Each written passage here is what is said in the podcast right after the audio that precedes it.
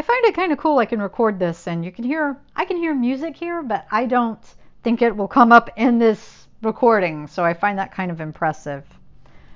But recently I've been watching a lot of things. Like I've definitely been watching a lot of older shows and one of the shows I've been watching is Friends.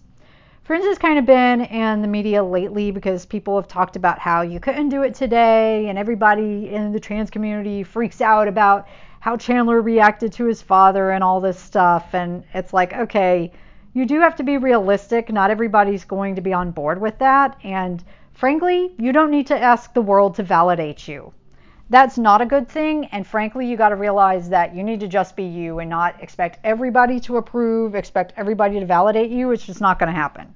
And you're in for a very hard life if you're waiting on people to do that. But that being said, I ended up watching the entire Friends series again. And some of the episodes, especially the later ones, I had not seen since I first watched them when they came on NBC back in the day. So I remember having friends night when I was in college back in my sorority days, so it was like, okay, some of this I've not seen in a very, very long time. And one of the things that I came to, and I definitely understand people's criticisms, I definitely notice the, oh yeah, there's the lack of diversity, but you know, some of these people must not have been watching the side characters to make that remark. I mean, you didn't see it in the principal cast, but you definitely saw some of that with side characters, and especially later on, you definitely saw it with side characters. But one of the big things that I have come to in terms of a conclusion is Ross Geller is a tool. And yes, I said he was a tool. Why do I say he's a tool? There's quite a few reasons where he's completely unsympathetic if you start following friends. Like, first off, how he treated Emily was just shitty. Like, you know, he got engaged to her and he gave her the impression he wanted to marry her. And if you've seen Friends, you know that he goes to the wedding and then he says Rachel's name instead. And he basically seems to think that he can kind of play it both ways. And it's like, no, you can't, buddy. And it seems like they portray him as this upstanding guy, and Emily's this horrible person when she says, No, I don't want you to hang around Rachel, the woman you had a prior history with and whose name you called out at the altar instead of mine. They apparently made her as this bad person for saying, No, I don't want you hanging around this person. And when you watch it later on, you're like, That's a reasonable ask. And I think that makes perfect sense, but it's like the friend group gets all pissy and freaked out about it. And they're like, oh no, how can you tell me that I can't be friends with this person or they're part of childhood? And it's like, okay, you're way too enmeshed there. And that's something I saw a lot of with friends. It's like, okay, some of you are way too enmeshed in each other's lives. So people need to have boundaries and you need to step up for that. So if we were talking about criticism of friends, that's definitely one I haven't seen as much of. I've heard more about lack of diversity, oh, using homosexuality and trans stuff as a joke. I've seen those criticisms. But I haven't really seen the you're way too enmeshed in your friends' lives and you're basically portraying something that's not realistic. Because I remember definitely thinking that about breakups. And I thought, yeah, we're definitely not going to be realistic. And it wasn't realistic to me in terms of my breakups because even today, my attitude is my exes are dead to me. That's probably always going to be my attitude because I think unless you've got children with somebody, they should be dead to you. You shouldn't be best buddies with them. You don't have to go take trips together solo and do all this stuff that I hear about people doing. And I'm like, why did you break up in the first place? So that's one fine example of we can say Ross Geller's a tool. Then there's the whole situation with Rachel, which when you look at Rachel, I don't know that she's the most sympathetic person either when you get down to it. So they have this baby together, and later on it's a question of, oh, we're not together, but we have this baby. And basically everybody asks them, well, why don't you get together? Why don't you just go and make Rachel an honest woman, Ross? What are you doing? What's your deal? And then Rachel gets the opportunity to get this wonderful dream job and if you've not seen the ending of Friends, you're about to get a spoiler alert, so you may not want to hear this part. But then Ross basically interferes and tries to stop her from getting this job in Paris. And it's like, okay, Ross, what are you going to do for her? Are you going to get her a job? Are you going to house her and the baby? Are you going to marry her? What are you doing here? And if she's still interested in you, it's like, okay, what are you going to do for your kid? What are you doing for your career? So it's like nobody really thinks of that in terms of the finale. But then everybody's like, oh, and it's so sweet. And it's, oh, we have this happily ever after little fantasy. And I think I've always been the type of person where I feel like, okay, self sufficiency rules the day. Self sufficiency matters. And one of the reasons I feel that way is because I dated this guy and I've nicknamed him I've nicknamed him Psycho Boy. That is how he is known in the annals of history. He is Psycho Boy. And the reason I call him Psycho Boy is that he was the first guy I had adult relations with, let's just say. And apparently he wasn't mature enough to handle that. So we both decided to have that with each other, and we were each other's first. But apparently he decided that doing that with me meant that I wanted to have a lifetime commitment. Now, keep in mind at the time I was 19 years old, I was a college student. He did not even have, I think he may have just gotten his high school GED or he didn't even have his GED. He had like a 10th grade education. He was working at a local grocery store and he had this car that was basically rotting in his parents' driveway because he didn't have a driver's license. So apparently, because of me, he ended up getting this GED, or at least he was working on that. And then he got the driver's license so he could actually drive the car instead of having to ride his bike everywhere which I think that helped things a lot, him having this car and being able to do stuff. And it's like, okay, I'm this kick in the pants girl and I've motivated people to do stuff. But then this guy got hysterical and basically became obsessed. And I was like, okay, I'm 19 years old. You're the first person I've been involved with in that way. I'm not looking to do that. I was just looking to not be a 40 year old virgin, okay? I'm looking to not be 60 years old and have my first time be with a rapist. I wanted to make that, that decision about my virginity and kind of have that choice, you know? So, anyhow, he tells me about how he's going to move to Marietta. And I was living in Atlanta at that time going to undergrad. He came to visit me a couple of times at undergrad. And I remember one time he claimed that it was his fault that I barely passed my general chemistry exam I had the next week. And I'm like, no, it has nothing to do with you. It has to do with me. And it has to do with me not really being able to grasp the subject and the professor being so difficult and all that stuff. And I took him, I remember I took him to this fraternity party and I thought, please, oh, please, let some Chi Omega girls sweep him off his feet. Let him find some blonde chick. Which, by the way, he had told me he preferred blondes, but apparently I was this big exception to him. But I was thinking, oh, please, please, please let some Chi Omega girl turn his head. Let him find some blonde goddess and forget all about me. I'm thinking, please ditch me. Please, God, let this man find somebody else and ditch me. Well, no, didn't happen that way. Instead, he got obsessed with me, like literally asked my parents about the state of our relationship, was trying to confide in my sister, and I think even got some allies in my family where they were like, oh, you led this guy on. Oh, you decided to have your first time with him. So now You've led him on because you're not giving him a future. I'm like, I'm not interested in having him move there for any other reason besides me, so he can lord it over my head and pressure me into a commitment. And then when I'm not feeling it and I'm like, no, I don't want to do that, he decides to blame me and resent me for that. I'm like, people should make their own choices and they should do things because they want to do them, not because they're chasing someone. They need to have their own lives, they need to have their personal autonomy. So, that experience definitely swayed me and has continued to sway me in life, I would say. Because my feeling is that you should want to do things because you want to do them. You should not give up your career. You should not give up your life. You shouldn't move cross country for somebody because you want to follow them. You should do it because you want to do it. And that even if that relationship ended or somebody decided they didn't want a future with you, you would still find peace and happiness in whatever route you took. In fact, I remember just thinking, and I was terrified of this. I was like, I do not want this guy moving to Marietta.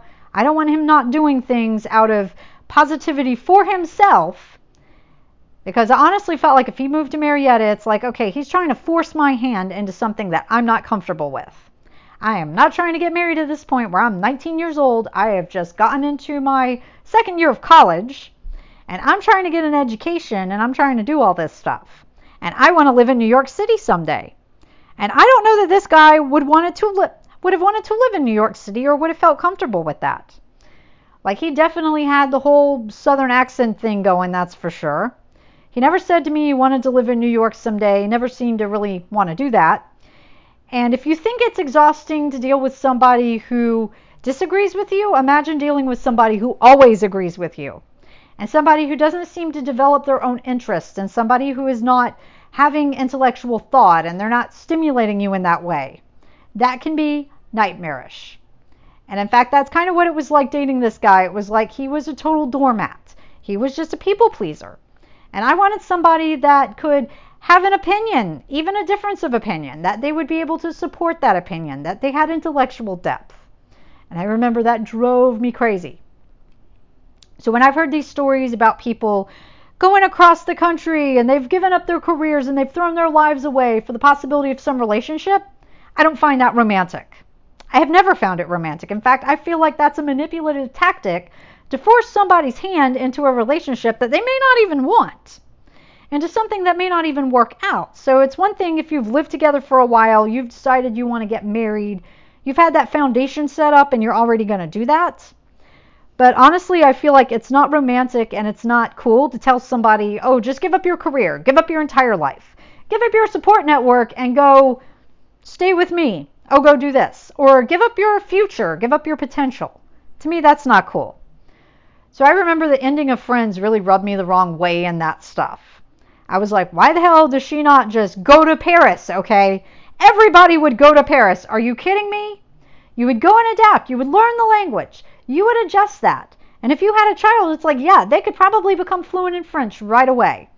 So you would have so many opportunities. And as a working mother, you'd get all these things that you would not get in the United States. So who the hell would turn that down? And It's like realistically, nobody would turn that down. So I definitely remember the ending of that rubbed me the wrong way. And I think that's kind of a toolish suggestion to tell somebody, oh, give up your entire career.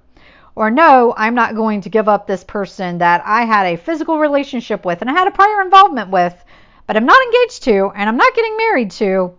But I want you to join in that. And I want you to join in with my baby drama with this person too. It's like, how realistic are you? Or how unrealistic are you? That's what I would ask myself.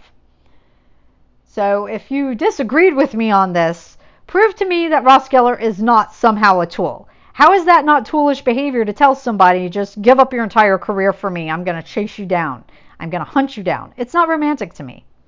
Or you're not being your best self, and I want you to kind of be trapped in a little box where you cannot expand and you cannot grow as a human being. So to me, that's a bit suffocating. That's not a positive friendship, and it's not a good thing to say, oh, go hang around your ex who you've had a bad breakup with and who you don't like, and now we're going to subject you to this person all the freaking time. That doesn't work for me. So right now I'm watching my kitty cat. I actually did set up a YouTube channel for these two finally.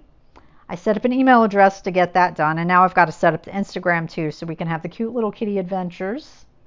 And believe me, they do some very, very cute things, even though Tsunami decided to leap on my leg on her way to the top of the couch. And I thought, oh, it's a little bit scratchy. It's all right. She's just left a little mark. It's not that deep. But no.